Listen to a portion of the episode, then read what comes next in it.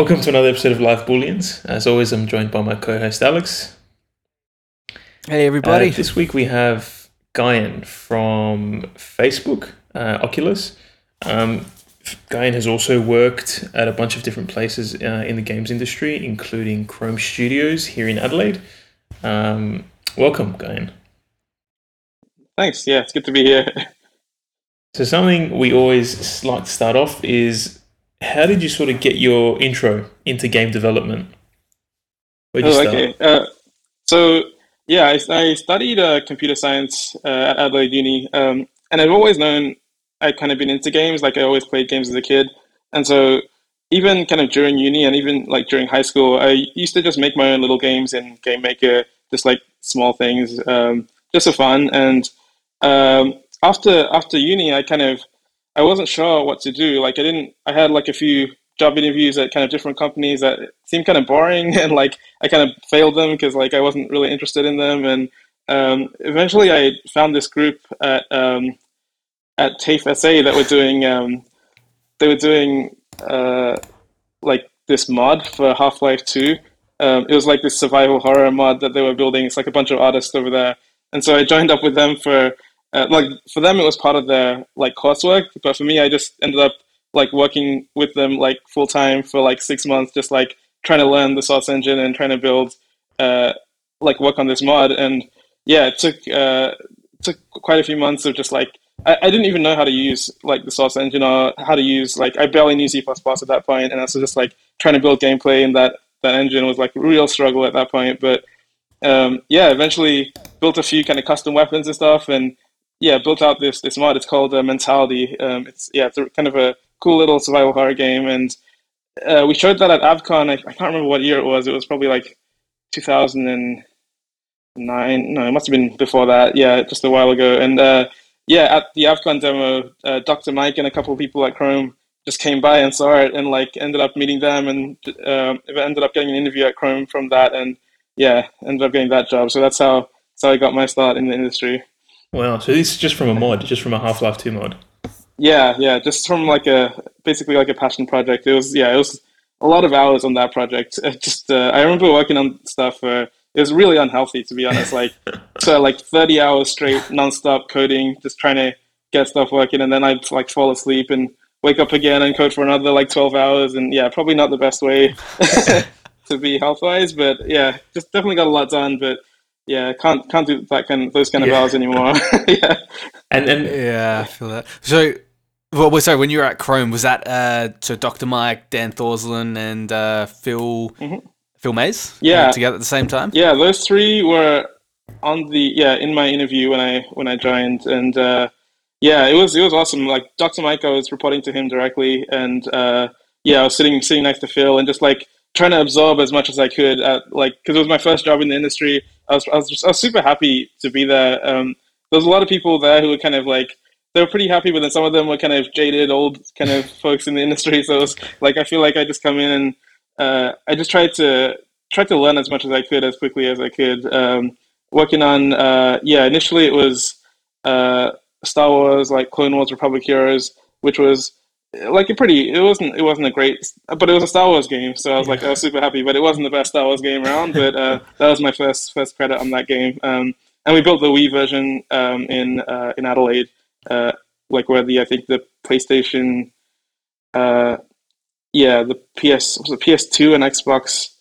oh, yeah like one of those I can't even remember the, the generation but yeah it must have been the, the Wii version in, in Adelaide and yeah we built kind of custom controls for the the Wii remote and yeah it was it, it was fun. Yeah. Was it sort of challenging? There's got to be some. Was it challenging working on that? That's so nice. On the on the Wii, on like with that limited hard, like you know, going from say Half Life, uh, working on a computer or whatever, then you're going and jumping to, you know, a Wii which has way like limited hardware, I guess. Hmm. Yeah, it was definitely. I think the bigger issue for me was like just getting used to the development process and the development tools and. Like yeah, random stuff like that. Even just the code base, like jumping into a totally new code base uh, after working on PC was like yeah, a bit of a challenge. But the hardware limitations could so my um, my area that I focus on is more kind of gameplay and uh, and interaction, and so the hardware limitations don't really get you that that much. Um, in there compared to working on you know the visuals and stuff like that. So I didn't really hit that limit too much. My, my like a lot of the challenges that I was having was yeah, even just working with the Wii remotes and things like that, and understanding how to build new gameplay for for the for that new kinds of controllers and things. But um, yeah, it was definitely yeah, definitely really really crazy in those first years, just learning how to do everything. and this is like coming straight out of uni. game right? development is different. Oh. We cute, we. Oh my god, Costa, we are gonna have a problem. I'm gonna take this outside. no, I just want to. Um, no, I think the lag's on my end. Um, I mean, because we've heard some some of the stories from uh, Phil and Dan about like the cost of because you're running with custom engines and you the cost of you know putting out a demo and something there's some story about the stress of it, and I think Doctor Mike got a detached retina or something like that, or like there's got to be some stories around there from that time that you got. Oh, it's to be honest, it's a it's a bit of a blur from my end. Like I can I can barely remember a lot of those a lot of those days because it's so it was so much like so many long hours, especially uh, yeah, there was a lot of crunch back in those days. Not not the best, but um, yeah, uh, I remember a lot of late nights just fixing bugs and yeah, eating takeout in the office. But um, yeah. yeah. I can't. I can't remember. I can't think of any. I don't know. I'll have to think of some stories off the top of my head. But yeah, it was. Um, hey, if they if they pop up as we go along, you just cut through and just be like, "Hey, here's one I remember." yeah, for sure. Um, but yeah, yeah, it was it was a good time working with those guys. So yeah. What was sort of the yeah. key takeaways like coming from from Krome? Like, what what did you take from from your time there into the work you went on to after? Um, oh, there's so many. There's so much. Yeah, there's so much learning that you have to do so quickly. Uh, uh like when you're starting, like in the industry, it's just how to just the basics of how to, yeah, like h- how to ship games. Like, I like the cycle of the the process of shipping something, and like back back then it was all kind of box titles as well. So you know, you'd have to ship something, and the week you couldn't do any patches on there as well, so you'd have mm-hmm. to ship mm-hmm. something, and it's just out mm-hmm. there. But uh, yeah, it was um, the basics of just working with with people and um, yeah, understanding. Yeah, like the yeah, there's a lot of a lot of learning back back in those days. Um, yeah, tons. And from there, you yeah. went on I saw on your LinkedIn you went on to work on a game in Canada, I think it was, or NBA Baller Beats. Yeah. How how'd that happen? So that was a crazy, yeah, that was that's a crazy game. That's like, yeah, it's super interesting. Um, but yeah, once the once the games industry in South Australia and in Australia kind of collapsed after the the financial crisis, and like you know, Phil had gone off to make like you know start his thing with with mobile games, but um, yeah, the whole industry in, in Australia was kind of suffering. And so I was looking for jobs in Australia, and I didn't really, uh, I couldn't really find anything, and so I decided to search everywhere. And uh, these guys in Canada, HB Studios, was they were the first ones to give me an offer.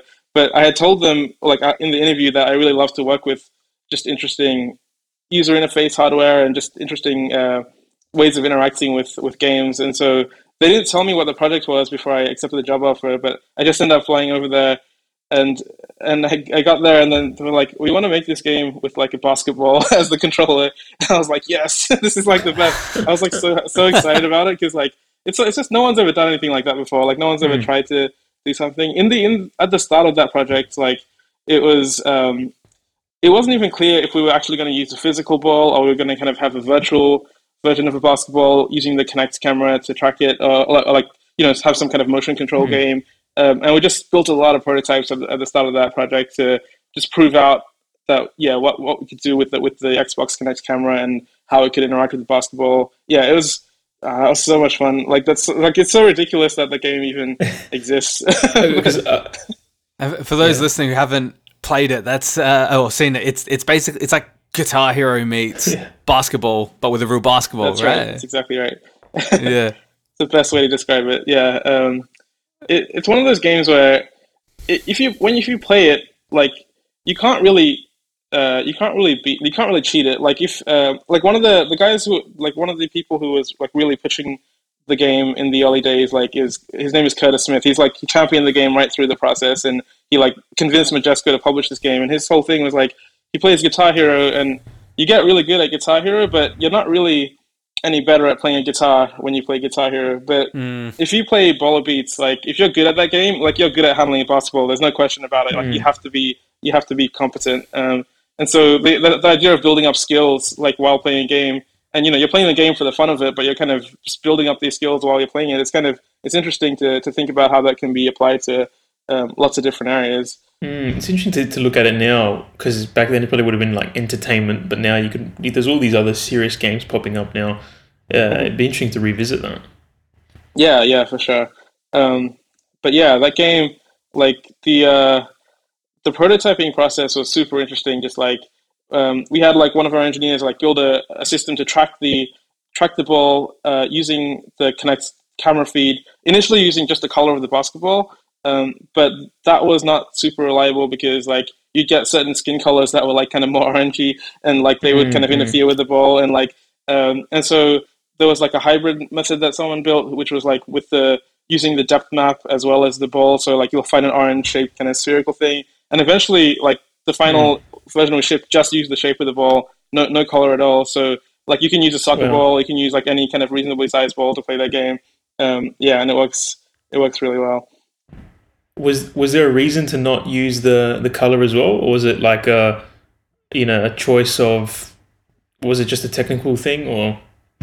Yeah, I mean the color is probably the easiest implementation to to use to track the ball. Like you just need to find this blob of a particular color. Like I didn't work on the code for the particular that tracking specifically, but um, for the ball tracking, like yeah, the color seems to be the, the first method to use. But it's nice to be able to it's nice to be able to use any color because then we didn't necessarily. So the game ended up shipping with like in this giant box with a basketball inside the box mm. and the hmm. game in the front. But um, you don't necessarily have to use the ball that it comes with. You could use any ball, um, any color. Besides, like I think purely black will won't reflect the IR light from the from the Kinect camera properly. But um, but any other colored basketball would, would track in that game. Um, so it's kind of it, it's much more flexible to just use the shape. Um, yeah. It seems like it would be such a scary thing to ship a game like that. Do you know what I mean? Like there could yeah. be so much that could go wrong with. You have a camera Absolutely. that could be, you know, interfering with like. So everyone's environment is different that they play in. So mm-hmm. how do you even account for that? Yeah, we didn't we didn't break any TVs during the production of the game. Like it, it's funny because like you think you think the ball will really go flying, but usually what happens is like you're you're bouncing this ball in front of the TV and like it ends up hitting your foot and rolling away, kind of more than anything else. Um, it doesn't really, uh, yeah, it doesn't really go flying into the screen. But um, yeah, there was a lot of a lot of kind of well, like concern about about this and like just the way that we design the game. We have to kind of take that into account and make sure that like you don't have any crazy moves that are like yeah, send, like you can you can imagine some crazy moves that will send the ball flying, but yeah, like a lot of a lot of the ball bouncing was like up and down in front of you, and then kind of between the legs, behind the back, that kind of area, and you know you have to clear out space. Obviously, like even I mean, people break stuff. Uh, like you, there's potential to break stuff with any motion control game, even kind of Dance Central or like I mean, especially like VR games these days. It's mm-hmm. all like yeah, there's a lot of stuff that could potentially go wrong, so you have to clear the space out, but yeah, that was more. I think it was more of a concern than it ended up being. Like, I don't think, yeah, like that was really a big a big issue in the end. Yeah. Hmm. Although we did get some noise then... complaints from those. yeah, uh, like there was one time we didn't have any noise complaints for the whole of that production process, and then like late late in the process, there was like the people downstairs were like, "Are you guys drumming upstairs?" or like, "What's going on?" And we had moved the we had moved the test area to a different room, and then yeah, so you don't want to be above uh, like other people, like in an apartment or something, when you're playing that game. yeah, yeah. How how big's the team that's working on that uh, game? That was that kind of game. Initially, it was just a few of us because like I kind of joined, and then it was probably like three or four other people on there, like a designer and like a couple of programmers, and eventually grew to about I think twenty or thirty. Um, like a lot of as we started to you know need more, especially uh, like more tracks and more production, and like like as we, as the game started to build itself out, yeah, it, it grew quite a bit. But it wasn't a huge team. It was kind of I think probably twenty five max. Um, I'd say yeah. Yeah, because then so that's soon after you go on to do um work in VR development. Was that your first like virtual reality in a way um, game you worked on? And had you worked on anything similar before? Um, well, yeah, it's interesting because like I've always gravitated towards that kind of stuff even before like even with like even when we started working on Clone Wars uh, at Krome, like a lot of the stuff I was doing was using the the Wii remote control like as as like a you know motion controller kind of thing. And I used to go, go back into Krome like after hours and just play with the we, we finally got that Wii Motion Plus like plugin that has mm. the the gyroscopes as well, and used to like try to build games using that. And like I always like this kind of different like just unique ways of interacting with a game and, and just new kinds of interaction. That's something that I've always gravitated towards. So it wasn't the first time that I've done that, but it was definitely uh, the first time that like like the mo- the the most different, I guess, thing that that I'd worked on. Um, that that yeah, um, there was a lot of uh, a lot of like I was used to kind of I understood a little bit uh, back then about how to really like prototype using uh, like new kinds of devices. It was kind of like a real struggle to get that game like with Baller Beats, like to get to figure out the design of the game. Like the way if you look at the way if you look at videos of it, the way it's set up, like the um, the ball, like when you bounce the ball, it it's got this kind of runway in front of you, uh, and then it's got the actual kind of jewels, like the Guitar Hero kind of like track falling downwards and coming down at like almost like right angles to this runway, and and that little runway is more of like a a scoring area. So the reason mm. behind this was that like if you think about the Kinect camera, like the the camera actually takes like 200 milliseconds, like to even get the ball uh, position, like that's going to take like somewhere like 200 milliseconds to get that position, um, so that you know we'll know when you bounce the ball. Like it's not like when you have a Guitar Hero controller where you know you get the you get the input pretty much instantly. Like you, there is a mm. like a latency that's built into Kinect and the skeleton positions as well, and so uh, you have to kind of account for that. Like it's a it's a it's a consistent latency, but it's like it's still pretty big for especially for a rhythm game where you want things to be mm-hmm. in sync. So we had to build in this kind of runway that lets you uh, lets us kind of almost mask the latency and like evaluate the the score like a little bit later than than you would expect. So yeah, there's like a lot of little things like that that just it's kind of through, just through prototyping that we we had to figure that stuff out. It's it's interesting because we had uh, we had Gillian uh, I can't remember pronounce her last name. I can't remember. But yeah, um, from uh, Harmonix. Yeah, from yeah, Harmonix. Yeah. And it was yeah. interesting some of the game design decisions that went into that because of uh, technical limitations, like having mm. to. I think it was the the kick or something. Like there was some changes that they had to do because people were interacting with it a certain way, or the technical limitation of it, or there's some issues that had occurred. So it's it's cool to hear that yeah, you know, out of prototyping, you sort of discovered these things and then almost adapted the game design to um, account for that those technical limitations. Yeah, yeah, you have you have to do that, and uh, because there's always these limitations, and I think the the real the real thing that like I've realized now is that the limit yeah the limitation is always it's really the number of iterations that you can do of like having an idea testing it out in, in reality to interact with it and everything and then and then just just like evaluating it and, and mm. testing and you know building something else because the, the longer you spend just thinking about something or like designing it in a way that can't really be tested like that that's just kind of slowing you down. You need to like you need to focus on the number of iterations that you're doing. Uh, that's the thing to optimize for especially at that stage of a project.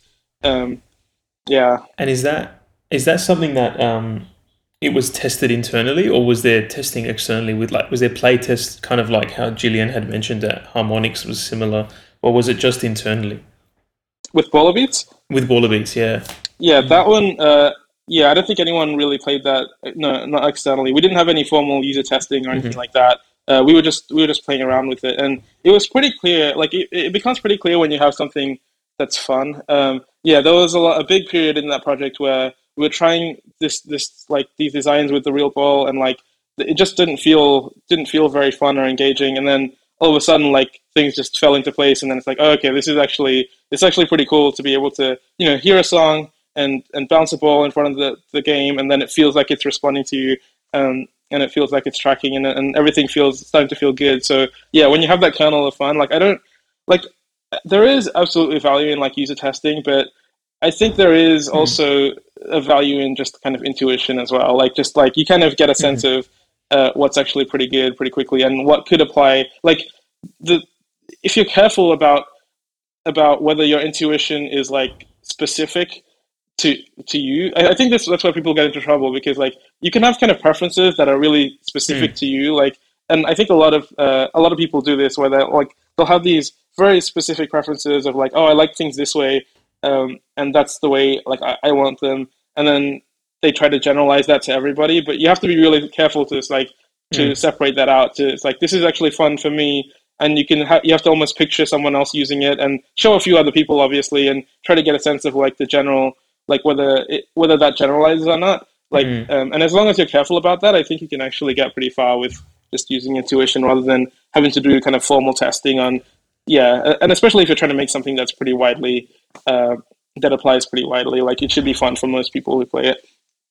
For sure, and and that kind of and if it's based on like a yeah, sorry, if it's based on like a like a real world activity, if you're going into it, you know, without that kind of um, backing, you're probably got a bit more creative hmm. freedom mm. to you're not going like, oh well, I wouldn't actually stand like this while I bounce the ball or something. you it's more up to like an artist's interpretation almost. Yeah, yeah, absolutely. I mean, um, we had uh, people in the office uh, who had never really played basketball before. Like I played a bit before, but some people had just never played it before, and it was interesting to see how they evolved. Like especially like as they as as they kind of played it again and again, and how they improved at the game and improved at their basketball handling. It was kind of interesting to see that. But yeah, um, yeah, you, you definitely have to think about that. Like some people are just way more experienced than others, and they'll kind of play it differently. I mean, like thankfully, like Curtis, who I, I mentioned earlier, who was kind of championing the game, he was like a pretty like a pretty competent basketball player, and um, yeah, he's uh, like he was great for testing as well. We we gave him the hardest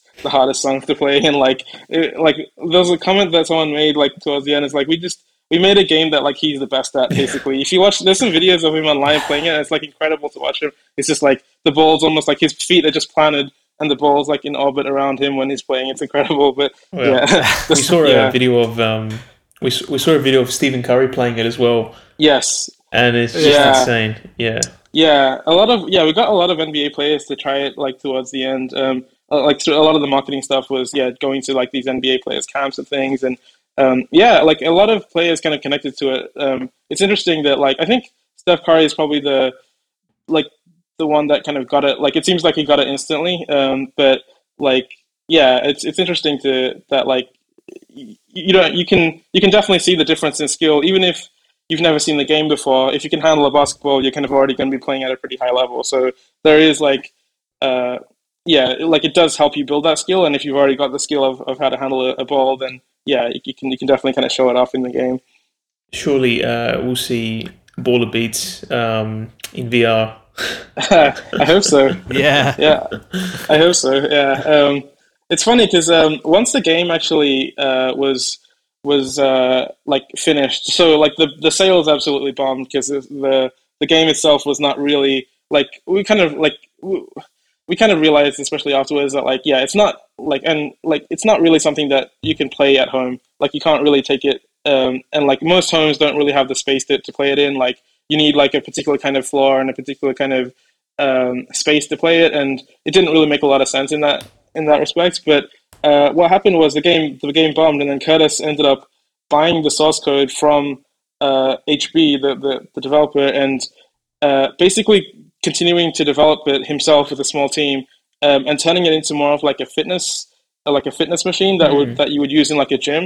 Um, it's called like it's called Handle Fitness, I think. So yeah, if you look that up, you can oh, see awesome. like where he's kind of taken the game. But yeah, it looks like it's actually being used quite a bit. I think it's been pretty successful with uh, with that. Like I'm glad that like the code itself and the and the kind of core game is actually still has some value there, and like people are using it for for training and things like that. It's, it's pretty cool.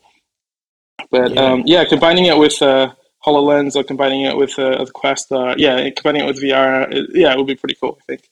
Well, let's well let's talk about VR because you you okay. went from uh, from working there. I think you worked at another company in between Facebook as well, was it? That's right. Yeah, I worked at Frontier um, Frontier Development. So that company ended up uh, when so HB Studios that office closed down, and Frontier ended up kind of acquiring that little studio and kind of we were working there on, on, kind of mobile games and a few different things there for a while. Um, yeah, it's pretty cool. So, what was the the motivation for you to to apply or to to sort of go towards Oculus? And this is Oculus before Facebook owned it. Yeah, that's right. Um, so I didn't like the the stuff that we were building at HB. I really connected with, especially Baller Beats, because like it was just new and interesting. But then when we when it became Frontier, like a lot of the work there was not it wasn't really exactly kind of what I was looking for, like kind of working on mobile games and like it's interesting stuff and even kind of PC games, but like it's interesting enough, but it's just I want to like work on something that's just you know more more risky or more mm. just I don't know more crazy and interesting.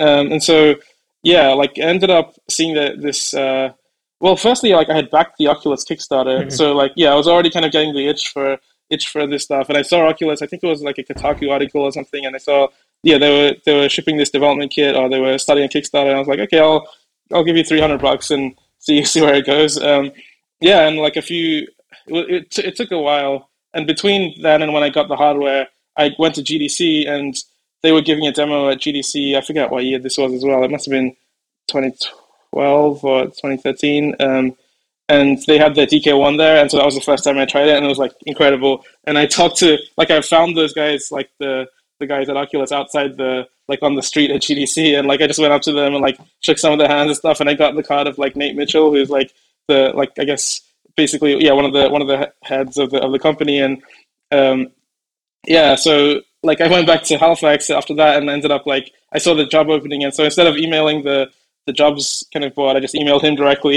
and he looked, mm. he took like a month to get back to me, but um because um, he was probably super busy. But yeah, eventually ended up flying over there. Yeah, doing some uh, doing some interviews there and, and getting that job. And I was like, yeah, so excited because like it was like a, it wasn't a huge team when I joined, maybe like like eighty people or so, something like that. But um, it was uh, it was like it felt like it was small. Like everyone was pretty much in the same room. Everyone knew everyone, and like it felt like we were doing something like really like really cool that that not many people had had done before. So yeah. So it it, just, it cut out a bit. Did you say eight? Wow. Eighty, not eight. I wasn't quite that early.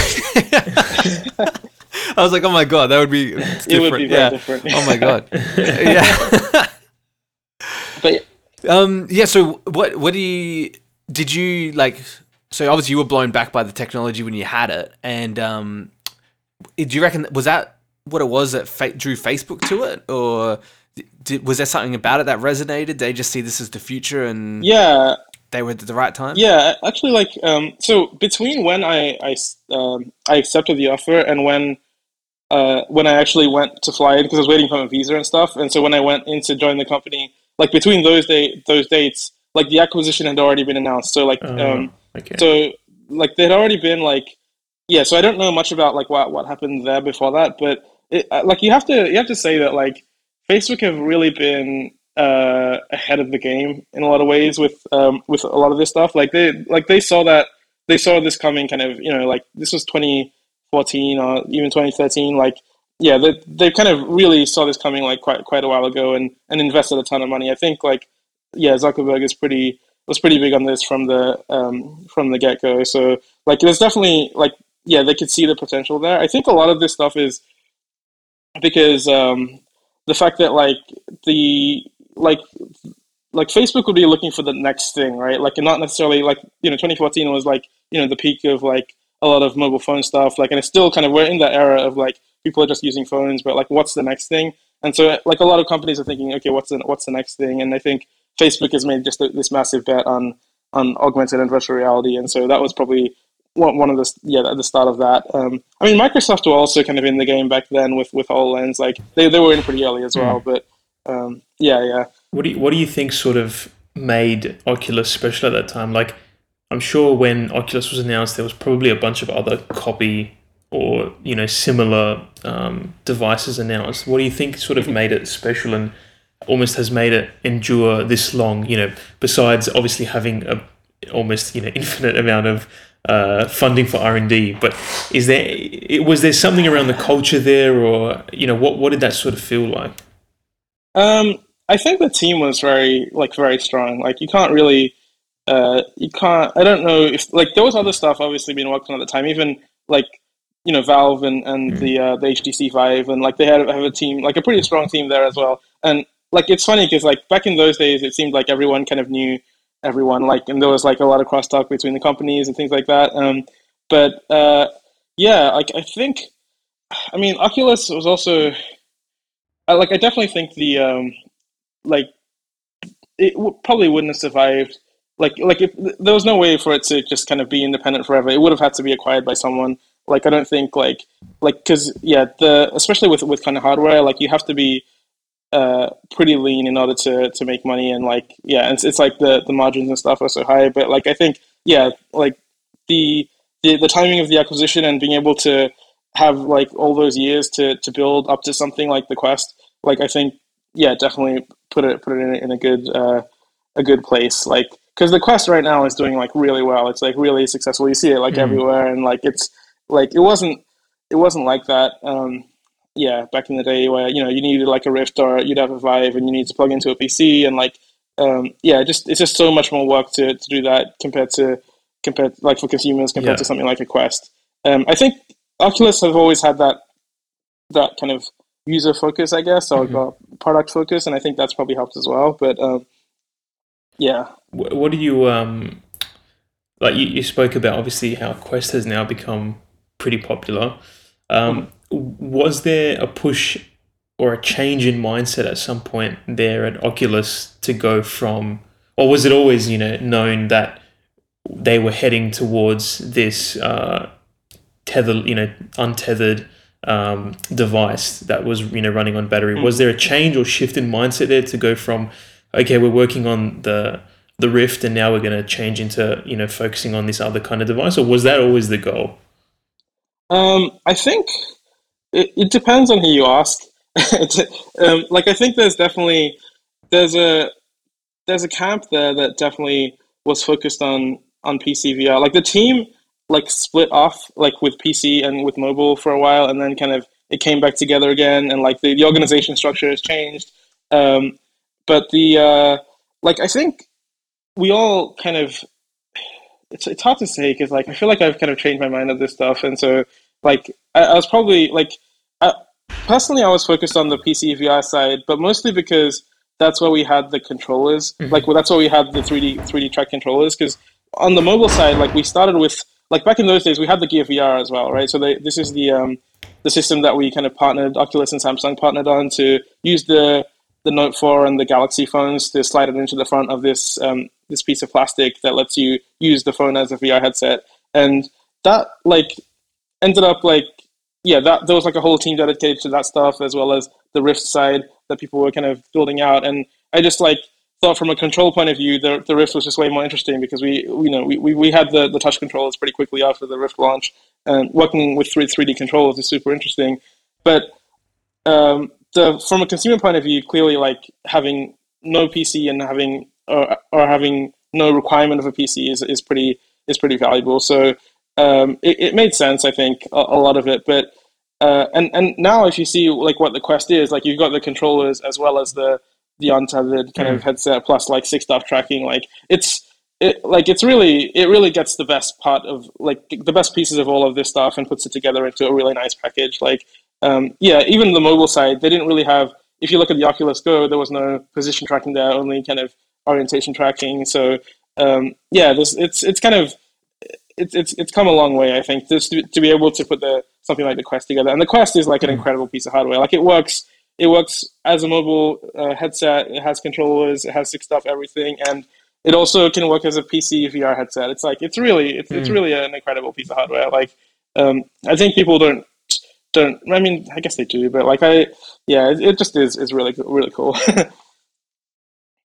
And and because the Oculus Go, that was the one that had the remote. That didn't actually have controls, and it also didn't have uh, positional tracking, was it? That's correct. Yeah, it's basically uh, it's almost like a, a, Samsung Gear VR, but as a standalone thing. Plus, it's got this controller which uses. It's also kind of three DoF tracking controller, so it just uses the inertial sensing to kind of give you like a pointing device and, and a button. Um, so it kind of limits you in what you can build with that. Like it's almost like it, it focuses on being like a media consumption device um, mm-hmm. because the the control is just not as uh, as deep. Um, but yeah, and with the Quest now you've got like hand tracking as well as the controller. So there's all kinds of yeah, all kinds of cool stuff there. And but, and um, with with it's interesting because a, a, lot of the Quest is obviously there's there's been trade offs. You know what I mean? Like with the design of uh, even going from the Quest One, I know that there was um, the I can't remember what it's called, but the the the IPD. The yeah. IPD, the the, the is it the, yeah. the, the distance between your um yes. your your eyes. That was a different kind of mechanism, and then it's just been sort of um, you could say you know it's been limited in a way in terms of the range of motion that you can do to change it from you know it's kind of three presets but some people look at that as a trade-off. Some people look at that as just you know cutting down um, costs in a way. But yeah. you know we there in any of those discussions of like how this sort of stuff happened or? No i wasn't i wasn't involved in the in the hardware design really at all. Like my, my role primarily at uh, at oculus was initially as like a software engineer on the um, on the mm-hmm. front end. So the like Oculus Home, like back in the Gear VR days, like we kind of shipped Oculus Home, like a system for just basically interacting with the uh, with the headset, being able to buy software and, and to be able to launch software, things like that. Um, and then uh, the same kind of deal with with the Rift. And then the last kind of few years at Oculus, I was more in almost like a prototyping R and D role. I was looking at different kinds of input devices, different kinds of controllers. Um, and even like mouse and keyboard kind of stuff, and just like exploring this the possibility space of like what you can do with a headset using using different kinds of input devices. Yeah. Is there is there stuff that you've done, or that you can talk about that hasn't made it out of you know the R and D that you were working on? Maybe it's maybe it's stuff that was just passed on or not not didn't end up coming out. But was there stuff that you were interested in or ideas that you sort of went down uh, the thought process of and then just didn't end up coming to fruition? Um, I can't really. I'm probably not supposed to talk about a lot of that stuff. I need to think about like. Um, yeah, I probably. That's all right. Probably we can, can't. Yeah, we can, we can pass on that. Um, yeah. A question I actually had was around, uh, you know, advice, as in why do you feel devs should you know jump into VR development, and, and what are some sort of technical limitations that you found working with with uh, VR that devs could uh, should look out for? So why why do I feel they should jump into VR? Mm. Is that right? Okay. Um, mm. Well, I think it's I think it's just cool and new. like I think that's the that's the reason to get into it. Like, and there's enough of an install base out there now that it's possible to make money off like a VR application. But um, yeah, it's it's just it's just so new and interesting, like what you can do with it, and um, yeah. And what was the second part of the question? Sorry. Like the technical limitations that you found that uh, you know working with VR hardware or things that people look out for. Mm. I mean, you've you've worked with the hardware and, and the software for so long. Is there are there things that people should look out for? I think like you have to think in terms of like in terms of like first person. And when I say that, I don't necessarily mean like first person games. Like you can build a good third person game in VR. Like you can build like even like platform games where you're kind of looking down on a little world and things like that. Um, but like you have to really think about what the experience is like, like looking through the headset, which I think people struggle with sometimes. I don't know, like like you have to like think from the right point of view, which is like it's kind of hard to explain it, but it's um, yeah, it's this kind of uh, like the the the design of like VR content is so much is so different um, from yeah from designing stuff on a screen and like you really have to think think differently and mm. always kind of be testing in, in the headset like i see a lot of people that it's you kind of like this is tendency with programmers to just like optimize away a lot of the a lot of the stuff where it's like oh i can i have this vr headset but i can actually just do a lot of the development on on my computer without ever putting on a headset because that's like it's just quicker for me but if you're not testing in the headset all the time like you're just gonna you're, you're not really to get a sense of what it's like for the user. Um, you, I think you really need to be like in there a lot um, and really just um, yeah testing stuff out in headset quite quite a lot. You can't just uh, yeah you can't optimize that out of the process hmm. completely. Mm. Uh, and I mean, and an interesting you, you touched on that sort of being in it, and uh, it just it it threw me to that uh, concept video. I think that, or not maybe a concept, but it was a video that uh, Oculus had put out about two years ago called Infinite Office, is that something mm. that you you worked on? I mean, you spoke about keyboard integration to some extent. I know that mm. so Infinite Office for those listening is kind of like a uh, a virtual. Well, it's kind of an augmented reality where you have a desk and you put your VR headset on and you can uh, you know put la- screens up on top of your desk and you can interact with the keyboard on the on the desk and, and the mouse and it's almost like a way of of virtually working to some extent. Is that mm. um, do you, do you think that's a lot of use case for that in in the real world?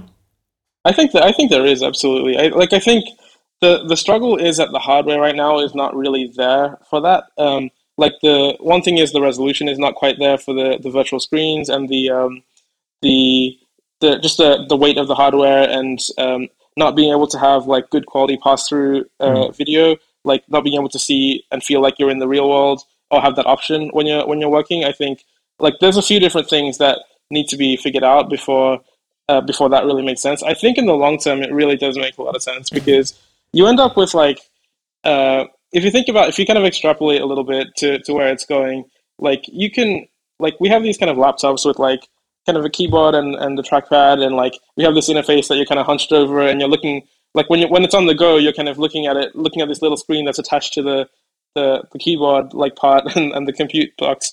Um, and I think like if you can pull that that display off into a into a headset kind of form factor then you end up with like having the user experience uh, of a desktop computer but in the almost in the form factor of a laptop, like where you can have as many virtual screens as you want, as big as you want them, um, with 3D content as well in them if you want, and uh, the ability to go immersive whenever you want. Like I think it becomes like over time way more way more flexible and way more uh, just useful than like a, a regular display, especially if it's like a personal display. Like if it's like a laptop, it's only you that's really using it. If it's more like a television or mm. like something that's like multiple people are using, then the cost doesn't really make a lot of sense. Like if everyone has to have a headset, but if it's just you using it a hmm. laptop, mm. I think I think it starts to make sense. Maybe in the next kind of five, maybe maybe ten years, but like hopefully within five years, like we start to see a, a lot of that stuff kind of um, making more sense. I think like people are already doing it. They're already kind of yeah. But but the people that are doing it right now are really a kind of early adopter people. But yeah, I think that working using a headset is is probably going to be a, a thing and you're right. You definitely like if you can, you know, if it's uh, you do have a laptop, it has a screen on there. Why not have glasses instead of a screen that you know maybe the laptop is the base and it just streams the video to you know a set of glasses. Like you can definitely see it going there as well, and and even the the sort of added benefit of having you know telepresence and having other people in the room virtually if possible. Do you know what I mean? Like that, that makes it so absolutely. And I think that is the uh, that's the thing that like because you can do this right now where you can be in a in a VR headset and you can have other people in there. But if that's the only thing that you're doing in the headset, like it feels kind of a little bit a little bit like uh, kind of pointless not pointless but like just mm. a little bit lame right now when if you if, if you're just in there in like a virtual meeting with other people because like the thing is that with the current headset technology you don't really get a sense of the person's facial expressions or like you don't really get the, the subtlety and so you get a feeling of being in the room with someone but you lose a lot of the stuff that you would get in a video call. And in, in a lot of ways the stuff that you get in a video call is more important than the, the sense of presence for a lot of just general meeting stuff. But if you're actually in the headset already doing something and you have the ability to just bring someone up like at the you know at the click of a button and, and just be there with other people while working or while you know doing anything really while playing like you know me and Dave play like mini golf a lot like my uh, I don't know if you've talked to Dave, the uh, the guy who runs the VR meetups in Adelaide. He's like a really really interesting guy to talk to. Yeah. Um, really, Couple okay, times, yeah, yeah, yeah, really interesting character. You should probably have him have him on at some point. But yeah, um, it's uh, but yeah, we play like mini golf in, in, in the headset a lot, and uh, that's another thing where it's like a very simple game. Um, walkabout mini golf, and but it's, it's like just being in there. It's just an excuse to be in there with other people. Yeah. So right now, you really need that use case uh, mm-hmm. But you, you need that use case to put the headset on so that you can then be in there with other people. Mm-hmm. But but like over time, I think as these headsets get lighter and smaller and just more compact and, and just more comfortable, like I think you're going to get into the situation where you've already got the headset on because you're using it for something else, and you can kind of wear it a bit more passively. Like you don't need to take it off all the time, mm. and then you can start to have other people there like immediately, and I think it'll be it'll be pretty interesting. So, I mean, you, you spoke about hardware getting sort of lighter, cheaper. Are there any other things or any barriers or challenges you feel that need to be solved before it sort of reaches that mass adoption? Because right now, it's, I mean, mm. Oculus Quest is doing quite well um, mm. with a with a certain you know market, but it's it's not that mass adoption yet. No, yeah, yeah, and I think like the way that the Quest is right now, it's really it's really a games console. Like that's what that's what it's it's like people are buying it for. Um, it's like a it's like you can buy it off the shelf. It's like a, a PlayStation or like an Xbox where you've got this kind of front end where you can buy you can buy games from the the official store, and then that's how that's kind of how it can make its money back. That's the kind of business model of the whole system.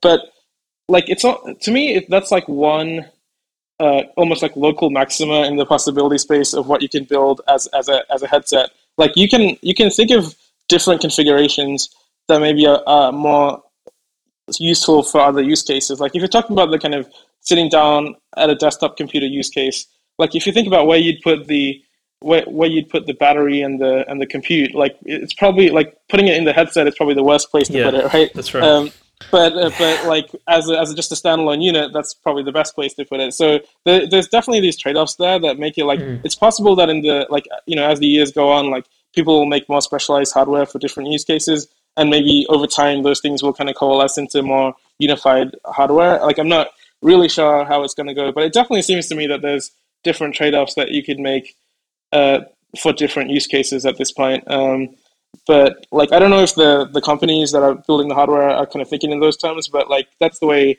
that's my sense of it. Um, I think if you think long long term, like and this is kind of more speculative, and I'm not really sure if I even have the the kind of I should like it's it's just super speculative, but like it seems that like uh, as like you've talked you've have you heard Michael Abrash talk about kind of uh, foveation and just how like the um, the the eye, the human eye, will only really uh, be seeing detail at like a thumbnail's distance at arm's length. So if you hold your thumbnail out at arm's length, like that area of your thumbnail is where you're seeing any detail at all, and your eye really has to move around the scene uh, to be able to pick up detail anywhere else. And like your your your mind, like and your eyes, just the, the system just really uses a lot of tricks to kind of fill in the details of like what's what's around you. And so if you think about how uh, the, the displays work at the moment, like, you know, you have this grid of pixels that we're rendering out to that, like, um, you know, we're drawing all the pixels at higher fidelity. We have kind of different kinds of foveation now where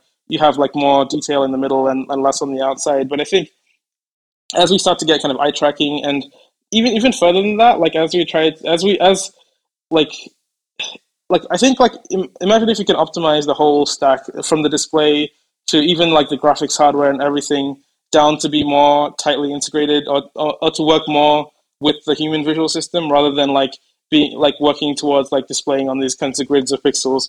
Um, like the, the kind of the whole stack right now is just built around you know rasterizing to these rectangles and I think as you think about how it could be just more tightly integrated with with the human visual system, then maybe you get to just optimize away a lot of the like a lot of the work of, of rendering stuff and you just end up like like today we just render a lot of pixels that that just never get seen by anybody right it seems like mm. a lot of wasted work um, mm. so maybe there's maybe there's something there in kind of the long long term that like yeah it actually ends up being a lot easier to to simulate reality using these kind of glasses but so it's almost it's almost shifting the uh, the development mindset you know fundamentally before you uh, can like to, to optimize that you know what i mean like you, you spoke about mm rendering to to a, to a screen, but actually changing the development process.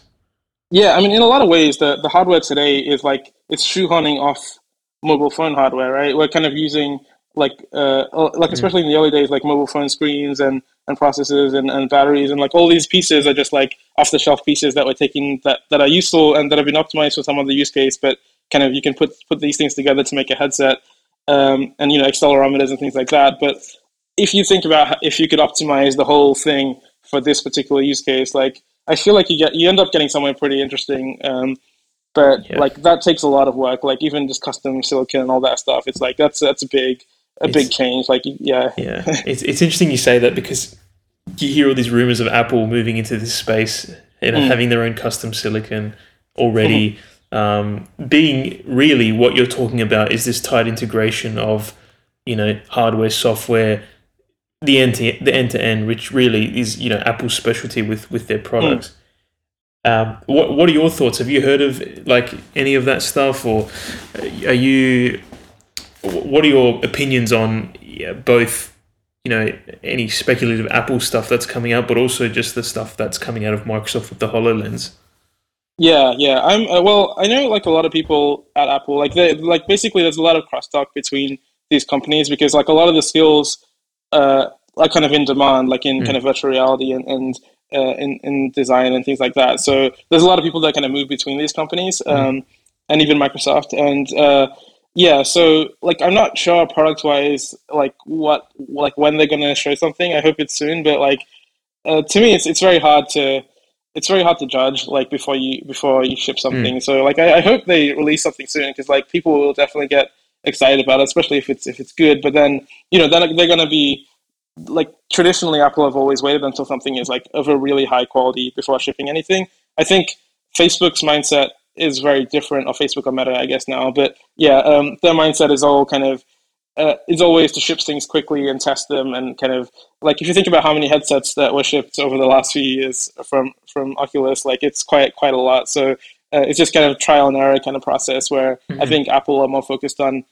building the you know the right thing, the perfect thing. So that may take longer. Um, I think the Hololens is interesting as well. I think to be honest, like this. Uh, like and I know a lot of people might disagree, but yeah, the, this idea of uh, like the display technology being being transparent, like versus versus like block light virtual reality that uses you know pass through reconstruction to show the real world, like that. Mm.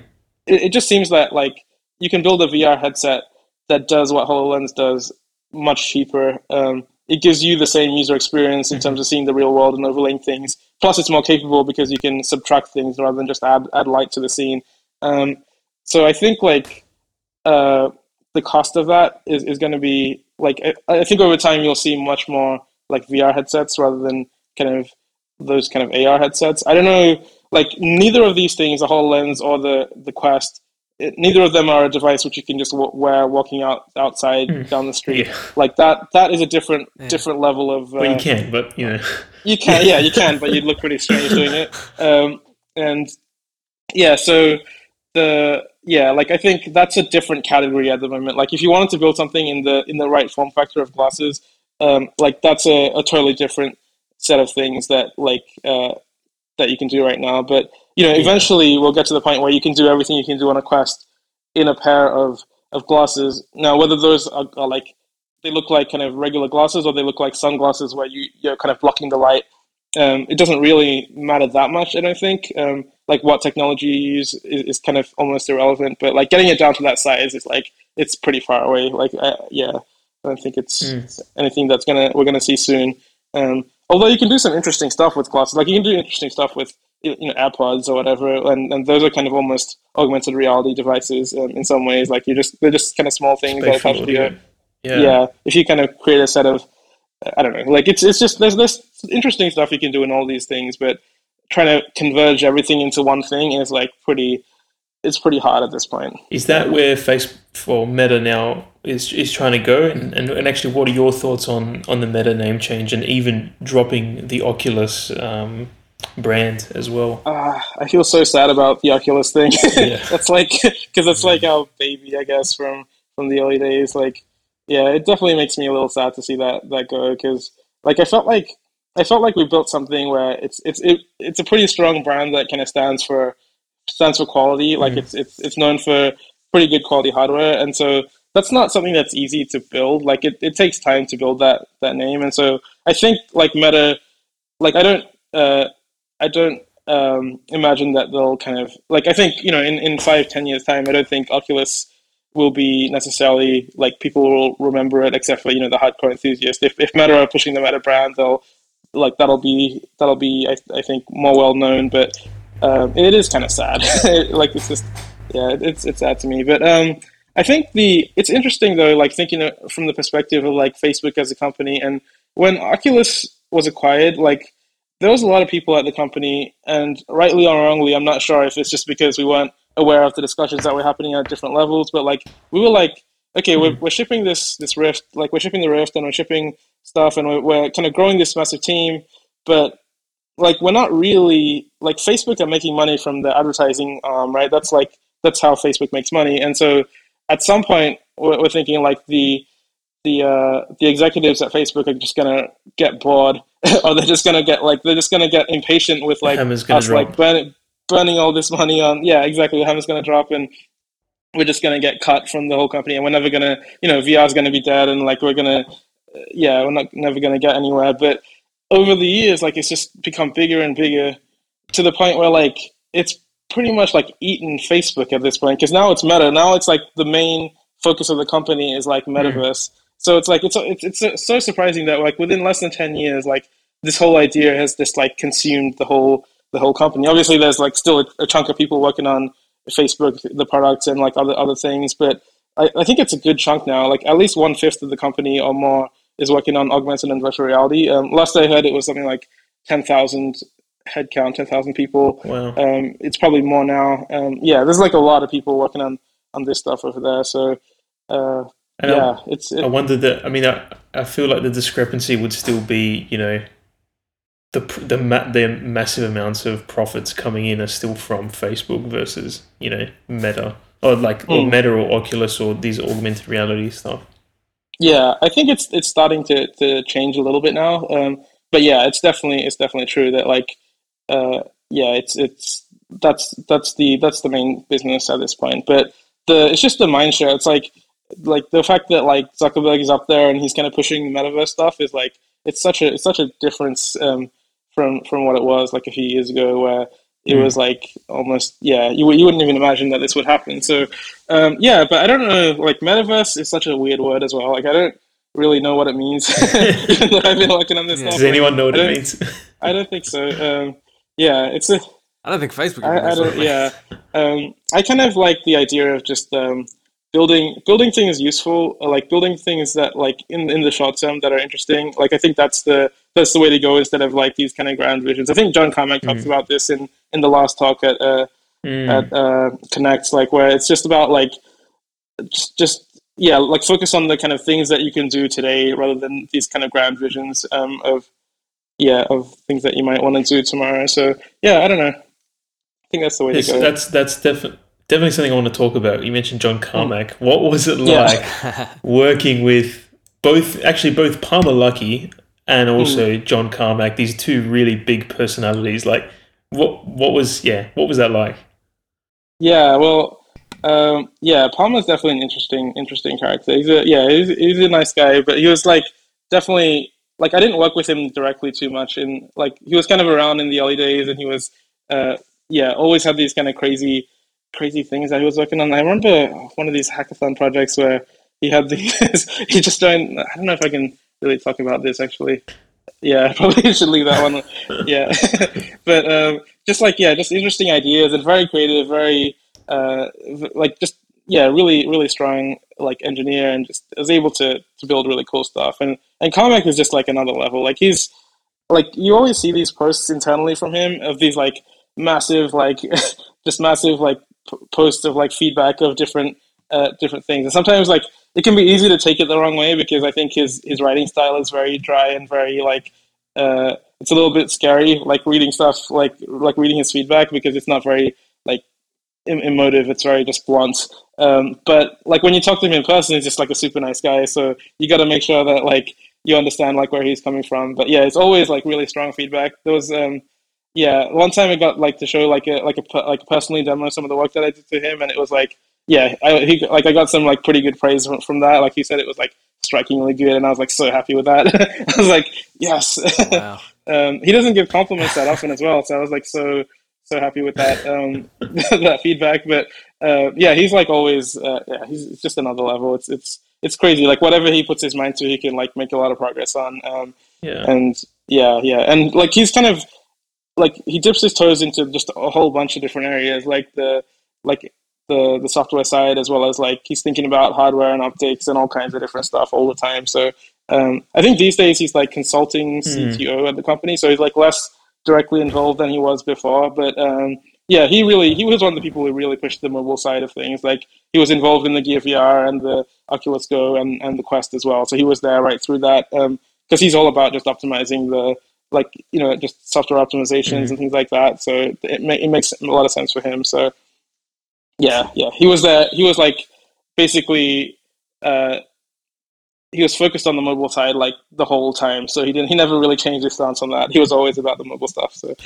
did you uh, manage to play a game of Doom with him? I didn't. I, didn't get a chance to do that, unfortunately. Because I remember he was uh, he was pushing. Uh, I mean, I think this was before he joined Oculus, but he was pushing Doom Three, or he had he had done a like a like a VR build of of Doom Three and was I think showing it off even at um, one of the early maybe CES or or GDC mm. or hmm. something like that. So he that's he's right. always been like behind it, right? Yeah. Yeah, yeah, yeah. He was uh, he was working uh, on this stuff like yeah, like super early on with with Palmer. I think um, yeah, they they kind of knew each other before any of this stuff really happened. So like they kind of met at conferences and things. I think, but uh, on forums I think as well. But yeah, it's uh, yeah, he's been involved like for for a long time. Awesome. Um, uh, I was going to ask about the Quest 3, but we probably can't talk about that. I don't think so. I mean, uh, well, I mean, Mark Zuckerberg has said that Quest 3 and Quest 4 are in development. Like he mentioned mm. that, I think, early last year. So mm. um, maybe we'll leave it at that. yeah. I mean, there'll be more hardware iterations. It's just that, like, I, I, definitely think the right thing to do if you're a developer or even if you're an enthusiast is just, just focus on what we have now because it's awesome like the Quest Two is like an awesome piece of hardware. Mm. Like I've been playing with it with some friends. Like I like I enjoy the Quest uh, like more as a developer than as a player. To be honest, like as a user, I just like mm. using it to build stuff. And there's just so much potential. Like you can go so many different ways with it. Like you don't have to think about even having something that works on the official store. Just like use it to to build something cool. It's like and there's like this there's new APIs coming out all the time. Like the pass through stuff just dropped a, a couple months ago, and it's like really really cool to to play with pass through and see how how that would work for different things. Like, yeah, it's it's really really awesome. And even um, Oculus, uh, the, is it Oculus Air, the the wireless link now? Oh, AirLink. Uh, is it Air? Yeah. I can't remember what it was called. It's called AirLink. AirLink. Yeah. So it's oh, yeah, a way of wirelessly connecting to your computer. I think that that's now like, you know, the the main way of sort of connecting. You don't even mm. have hmm. to play it with uh, a, you know a cable connected. Yeah, if you want to run PC content, yeah, you can you can do that via AirLink now. Um, I I haven't got that working too well. I think my Wi-Fi at home is not is not quite there for, for that stuff. I, I use PCVR with Link, like just the regular USB three cable, like all the time. That that works great as well. Mm-hmm. Like, um, but yeah, you can. Uh, yeah, if you have your Wi-Fi set up correctly, I think AirLink actually works pretty well. But I haven't mm. uh, been able to try that myself. And and what are you what are you working on at the moment? So we before we sort of started recording, you mentioned you're you're working on a bunch of different projects. And when we had yeah. met last year, you you mentioned you're working on an architecture project. So yeah, yeah, what, yeah. what was your thoughts behind that? Um, so the architecture stuff is kind of a little bit related to the working in VR stuff. Like I was just kind of experimenting with ways to do even just like integrating CAD, uh, like CAD, CAD software into VR and being able to use a mouse to interact and like rather than using 3D controllers, using a mouse to build CAD models and things like that. Um, it's kind of a bit of a different way of thinking about it. Like there's a lot of CAD software, or there's some CAD software now for VR, like like Gravity Sketch that uses the controllers. But I was thinking like yeah of of whether it'd be interesting to use a mouse and keyboard, and I think there's still some potential there. I just kind of like slowed down that project a little bit at the moment. Um, but I might jump back into it. But like I really like the variety of being able to work on on my own projects at the moment. So I'm kind of like jumping between things. Um, I connected with uh, with some friends, Daish and, and Nick recently, and we, we tried using. Have you ever ridden those electric scooters? Yeah. Um, yeah, so we tried using VR on these electric scooters. It's like a ridiculous oh idea, God. but uh, it's actually really fun. Like we might set up a uh, something for uh, maybe for like Adelaide Fringe or something using that, like this little demo. That'd um, be cool. Yeah, stuff like moving platforms like go karts and things are actually they have a lot of potential to, to be really fun. And with with you know VR and AR headsets, like uh, yeah, you can you can really add a lot to them. Um, but yeah, using pass through or on that. Um, yeah, so initially I built a demo initially just using a VR world, and it's really like it's really scary to be like riding a, riding a, a, scooter and not knowing what's ahead of you. Like you just don't have a sense of confidence, and you don't feel the, like you feel little bumps, and you don't know what you're riding over and stuff. But uh, with the pass through on, like the pass through actually makes a lot of difference for the scooter stuff. But like the interesting thing is that with a scooter, you, you have to balance, but with like a go kart, you don't really have to balance. So it's like a little bit, it feels a little bit more safe on a on a go kart. Um, but yeah, riding around, um, yeah, it's it's like yeah pass through is it, like it, it, definitely could be something i think if you have a very controlled environment you probably don't actually need the pass through like if you mm-hmm. know exactly where you are and like where the walls are and everything and you, you kind of model that correctly like i think you can actually do it well but um yeah like the the other thing is like the quest tracking volume like it's kind of it, it, you're limited at some point on, on how much the, the quest can do inside out tracking and how accurate that, that is. So there's like tracking could be a problem in really large spaces, but uh, yeah, it's kind of just fun to play with this stuff and um, just just experimenting. As soon as you yeah. As soon as you said go karts, I just immediately thought of like a VR Mario Kart, you know, yeah, an augmented reality Mario. Kart. That would be awesome. I'd yeah, definitely, yeah. you know, yeah. play that.